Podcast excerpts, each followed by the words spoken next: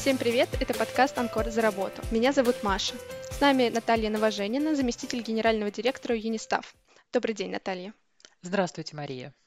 Сегодня мы хотим узнать об отпускных. Как они рассчитываются, как начисляются, с какими трудностями мы можем столкнуться. Совсем недавно я была в отпуске, и сейчас, получив зарплату, возникли вопросы. Наталья, почему после отпуска всегда приходит такая маленькая зарплата? Мария, основной секрет такой ситуации заключается в том, что Ваши отпускные вы получили в соответствии с законодательством за три дня до начала отпуска. А заработная плата, которую работодатель выплачивает в месяце следующем за отчетным, выплачивается за оставшиеся рабочие дни. Если вы были в отпуске две недели, то по факту на работе вы были только половину того времени, которое должны отработать. Отсюда и такая ситуация с зарплатой. Расскажите, пожалуйста, нашим слушателям, как вообще рассчитываются отпускные? Отпускные рассчитываются исходя из среднего заработка за последние 12 месяцев. Бухгалтер по расчету заработной платы считает стоимость одного календарного дня отпуска, используя формулу, установленную государством. Полученная сумма умножается на количество календарных дней отпуска, которые вы взяли.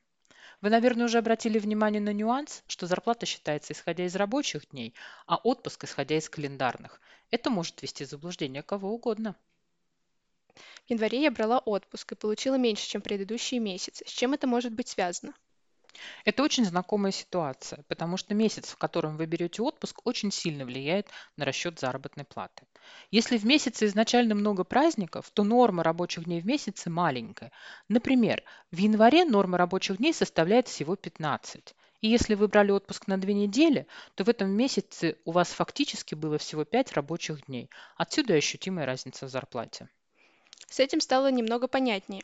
Но как, например, правильно писать заявление на отпуск, захватывать выходные или нет. Никаких законодательных норм на этот счет не существует. Расчет стоимости отпуска, как мы с вами обсудили, производится за календарные дни. Если вы берете одну неделю отпуска, включая субботу и воскресенье, то у вас получается 7 календарных дней. Если вы их не включаете, то это 5 календарных дней. То есть за отпуск по заявлению без выходных вы заведомо получите меньше денег, хотя период отсутствия на работе будет такой же. Работодатели устанавливают у себя некоторые внутренние правила оформления отпусков, которые могут касаться в том числе и включения или не включения выходных в заявление на отпуск. А прописана ли законодательно обязательная длина отпуска?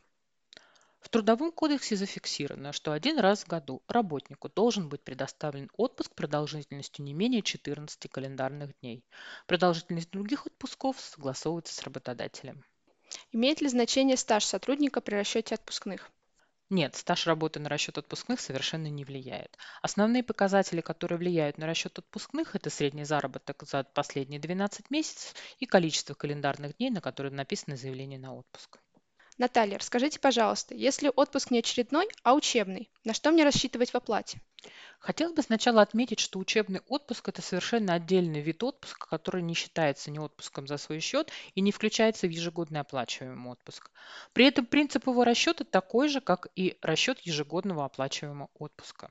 Для оформления учебного отпуска работник предоставляет работодателю справку вызов, которую он получает в своем ВУЗе, а также копию лицензии вуза. Отпуск дается на весь период, указанный в справке. Выплата отпускных производится за три дня до начала отпуска. А как оплачиваются оставшиеся отпускные дни при увольнении сотрудника? На момент увольнения у сотрудника есть остаток отпуска, количество календарных дней отпуска, который он не использовал. Сумма компенсации неиспользованного отпуска рассчитывается так же, как и ежегодно оплачиваемый отпуск. Выплата производится в день увольнения путем перевода на банковскую карту сотрудника. Наталья, большое спасибо за ответы. Теперь вопросов об отпускных стало намного меньше. Мария, спасибо за ваши вопросы. Рада, что удалось помочь разобраться. С вами был подкаст «За работу».